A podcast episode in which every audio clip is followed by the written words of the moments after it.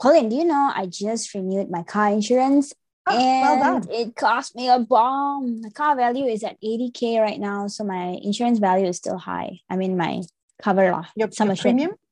I mean yes, my premium is still high. Right. Hey, you know what? It's actually very interesting that every year, uh, for those of us who drive, right, we have to review and, you know, to get our car insurance done. But Yeah. the question is, when was the last time you actually assessed your own risk, Rachel? Okay, that's a really good question. Something to think Hmm. about.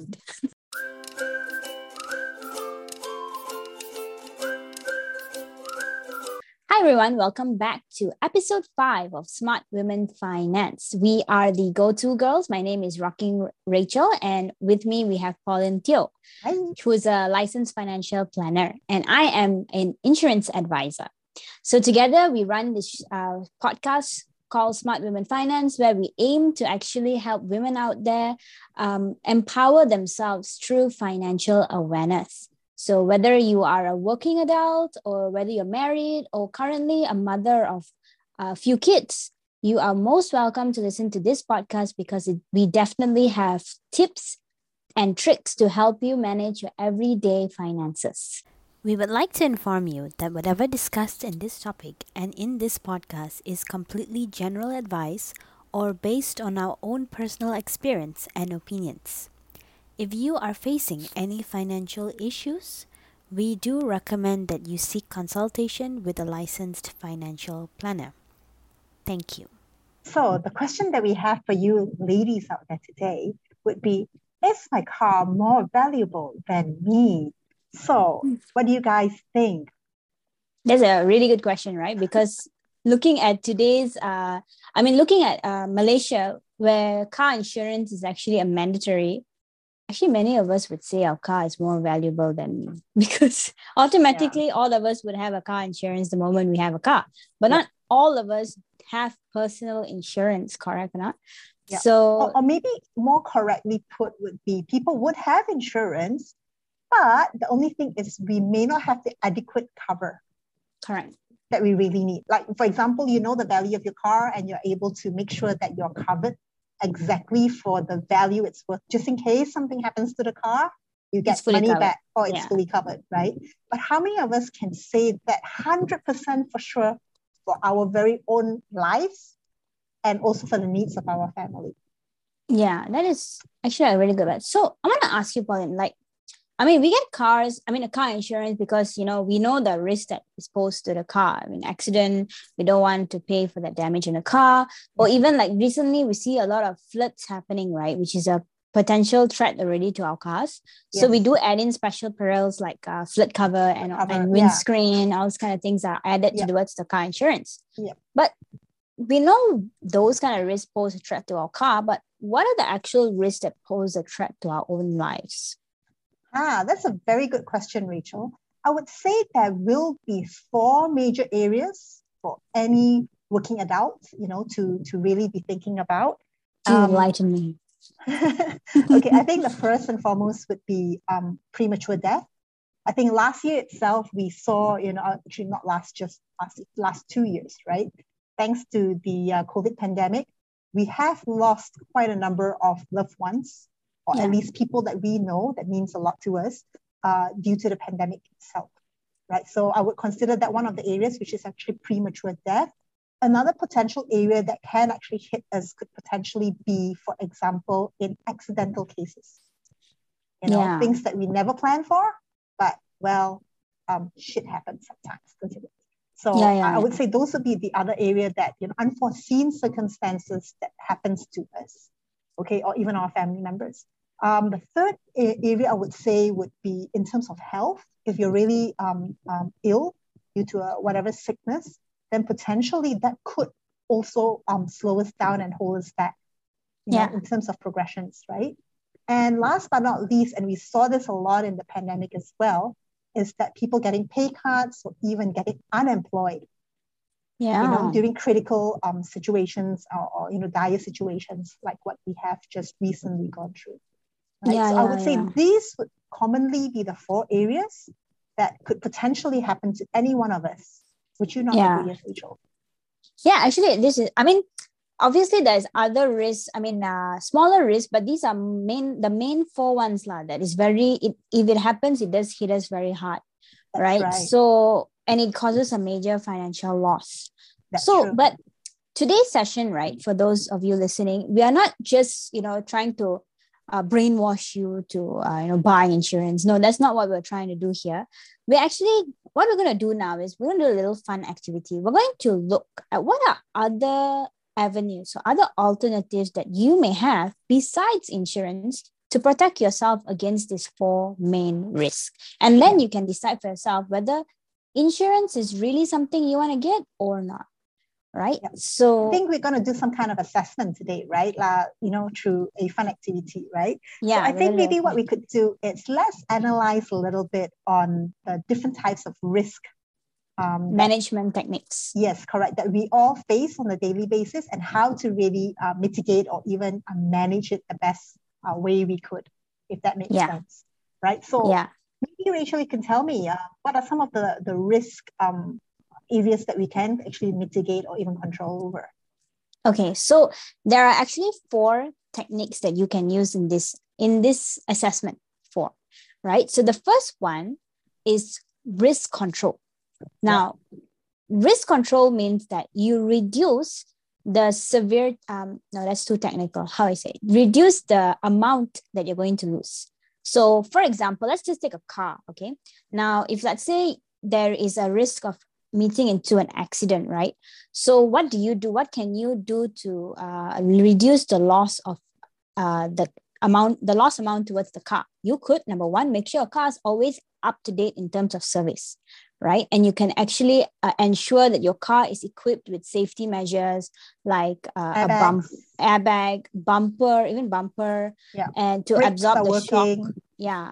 So Mhm. these are things that if you were to maintain it well even if a crash happens right comparing to a person that does not take care of this at all you would be impacted far lesser than a person who never took care of this at all so this is the whole idea of risk control you're trying to reduce if this thing were to happen or so at least it doesn't happen so big lah. It's a small amount Actually, Rachel, would it also mean that when we are driving on the road, we follow speed limits as well?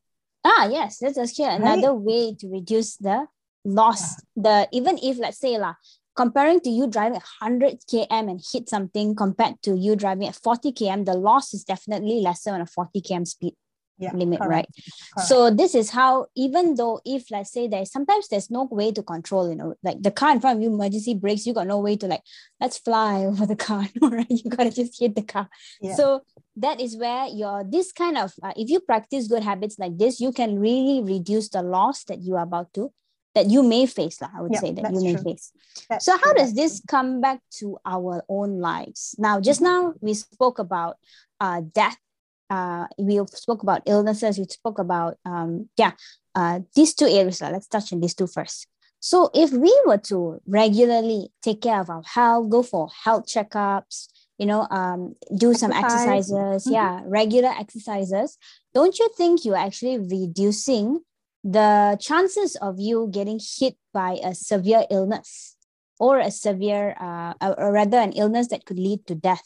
Yeah. Right, we would definitely drast- uh, reduce it drastically. Like you see in today's, um, actually in Malaysia, right? If you notice, just take a look next time when you're driving. How many dialysis centers do you see available around? There are Mm. many. You know, there are Yeah, really a lot. true.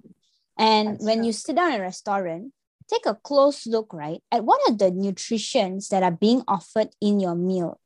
The main component of those nutrients is carbohydrate, right? Like and that's a normal, I look in the pyramid chart, right? But we Malaysians, we tend to overeat those nutrients, like we tend to overeat carbohydrates. So you see a lot of obesity cases happening around. And I And think these just to add on to that as well, right? You know, when we eat outside, um, especially when we talk about drinks and dessert, it's actually very heavy in terms Yeah. of free load of sugar. Yeah. That actually adds on to the obesity um, condition as well, don't you think? Correct, correct. Like if you take like um us normal, like you know, when we eat um, maybe nasi lemak, for example, and we will Mm. always like to have it with teh tarik Correct. or even roti canai, so it's teh tarik. You know, it's like a uh, a, a set meal, you know. But if Yeah. you go to a Japanese restaurant, what do you notice? They serve you green tea, Yes. Right? So you see, teh tarik, how much of sugar level is there com- compared to green tea, right? Yeah. So you already know the lifestyle of uh, Malaysia. We have a huge risk potential towards getting this diabetes, um, kidney failures because of our lifestyle. So if we can really take care of our lifestyle, we would reduce the so, uh, the amount. Falling uh, ill, right? Yes, the percentage lah, Yeah. of falling ill. But it does not guarantee that we will stay healthy. But this is the minimum. I mean, not the The minimum, least we can the do. least, the least we yeah, could do, correct. right? Yeah. Yeah. So this is one way of managing the risk. Yeah. What is uh the other way? Do you know, Pauline? Okay, I think the other way we we have would be um, risk avoiding, right? Yeah, you know, we just avoid the risk the best we can. You know, we try to dodge it and we we try to avoid it, right? But I would say um, if we talk about risk avoidance in especially a time like COVID would be the best is don't go out at all, right? Just be Yeah. quarantined and stay home forever. Bubble wrap yourself. yeah, bu- bubble wrap yourself, no, no um, contact with the world out there. And that would be one way you tell yourself, hey, I think I'm safe, right? What else could happen to me if I'm at home? What's the chances for me getting uh, COVID positive? You know, it Mm. most probably be 0.000. yeah, but actually, you'll be surprised, know, Pauline, there were many cases where people reported they never went out at all, but they contracted the virus because of the delivery, the the delivery guys that were coming to their house. So yeah, so even risk avoidance is so there's still a glitch, but it's Yeah. the least you can do, right? If you really want to stay safe. Again, that's not really how we want to live life, right? Like yeah. being quarantined forever at home. It's almost like self torture. What's the difference than uh, being in a dungeon? Hmm. Yeah, right. We might as well be just call ourselves Rapunzel and stay in a tower. Uh, that's not really what we want. That's not life. Come on. Right. So I think that's the second thing if let's say we're talking about the second risk. So what about the third risk, Rachel? So the third risk would be risk retention. So this this way of uh, retention means you retain it, right? That means you absorb the risk. So this is like okay, uh, coming back to the car, lah, for example. So if let's say, as you know, your car insurance has NCD, right? So you have that discount. So sometimes if you meet a minor accident, maybe your bumper is just damaged a bit or what, you won't really go and claim your insurance because it's a minor cost. So you are able to self insure yourself, I would say, uh, to fund that, that repair cost because funding that repair cost is way lesser than you losing out that discount. Right. So this is where we would want to look into how can we retain the risk. Similarly, like if you were to talk to um uh, like uh maybe we are when we are talking about okay the risk of covid as you know covid right uh we not many insurance companies actually cover covid in terms of hospitalization. And even if they do it's after a certain category only. Right. so like nowadays you see so many people getting hit with covid category 1 and 2a right? Yep. so but the costing of getting covid is not cheap right? You have to pay for your pcr test. That's already like 200 ringgit. And mind you the vitamins from the from the pharmacy to actually get you treated right is not cheap right you can easily expect 500 ringgit to go out just like that just because of covid for one person huh? if, and if it's a whole family it's worse because if Yeah. there's five people in the family and all positive the more costing Yeah. so because we don't have any other alternative you have to re- absorb this risk you have to set aside an emergency funding just so that if uh, a situation like covid were to happen you have the ready funds there to help your family help yourself. Right. So that, that would mean that um, you know by by doing uh, or taking these actions, you will not eat into your current savings or your current um, cash flow because Correct. you already kind of provision for it, you know, in one way or another, right? Yes. So the the key idea like, when you're using the technique of absorbing the risk or self-insuring, I like to call it self-insuring yourself. Always remember to set aside a separate funding. Don't use it, oh, I'm saving for my house, or this is also going to be the savings for in case I get COVID, because Right. that's not going to help you at all move towards your goals. Right? That's right. That's right. And I think the last risk, if anything at all, would be basically, you know, transferring this risk, right? Instead of absorbing on our own or having to manage it on our own, I give it to a third party now in order to take care of those bills or to, to make whatever payments. And I'm basically living my life worry free. Okay, Correct. so this is where um, in, in the area of health, what we would suggest uh, most Malaysians should do would be to get a, a, decent medical card because as we know it, medical expenses only gets more expensive over time. And yeah. we know for a fact that this little factory here, you know, um, there's a lot of wear and tear over a period of time. So um, this car does need servicing. Okay? so we, it, I mean, should should touch wood, but should in the future an overhaul situation were to happen or some kind of major breakdown were to happen, we have the medical card to come and rescue us. Yes, but it's not just medical. Like earlier, so uh, when uh, Pauline actually asked me the question, like, uh, is your car more valuable than you, right? So, I mean, I, think about this for a while, you know, like yeah. if you were to lose your car today or yesterday, let's just say yesterday, can you potentially buy another car in a few years' time? You can, right? Why can you?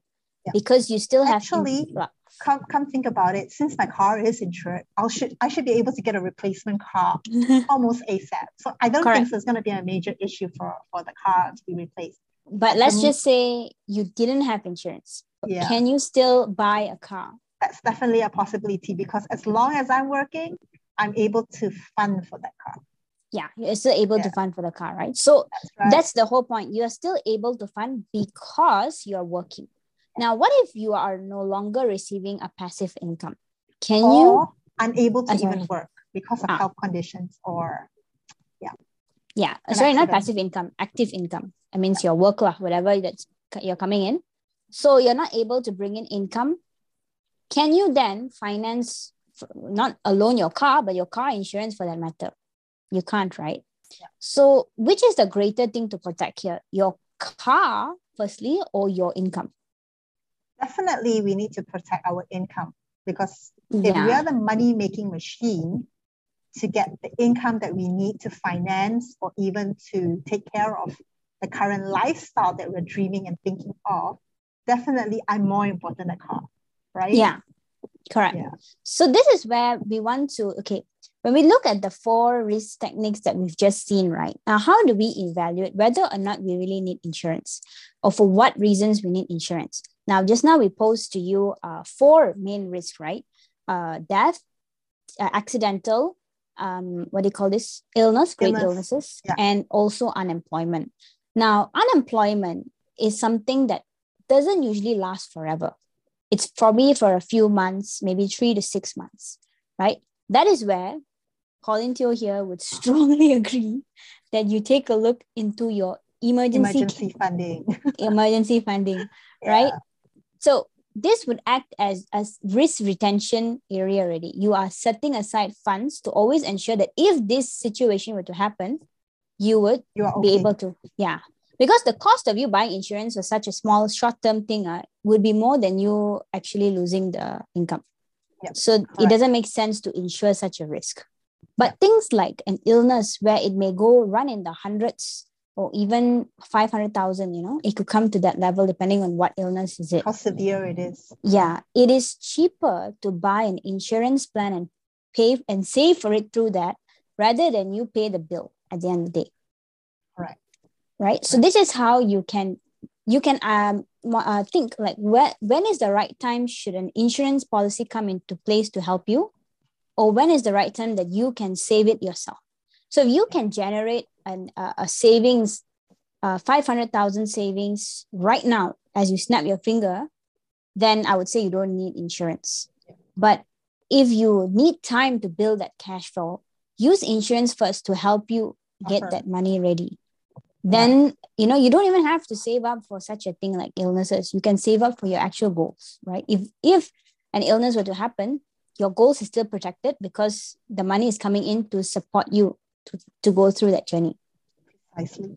I think right? this is something for all of us to start thinking about as well. And even even regardless whether or not you think insurance is for me or it's really not a necessity even the bare basics of eating right, sleeping well, you know, having the great peace of mind, um, making sure that, you know, you exercise. I think those are just elementary um, process to aid us to have better and more meaningful, healthier lives as well. Yeah. I think overall, these, I would say in life, we need to strike a really good balance, you know, in terms of all aspects. Okay. And these little, little steps are within our control. Okay. So what we are trying to say is that insurance could also be a potential tool for you to consider if you want to help yourself in order to um, take care of bigger expenses, something that you don't want it to affect your personal savings, okay, and and you think that that would be a much uh, more efficient way of managing your money, then transfer that risk to an insurance company that can do that job for you instead of paying it from your pocket. Yes. Yeah. Okay. Definitely. So, So, yeah. um, now what we've done, what we've, just done a simple assessment exercise. Now I know it can be a bit more uh, difficult for some of us with because we have different goals. So we don't know actually how do we assess the risk, uh, how do we plan out the risk, right?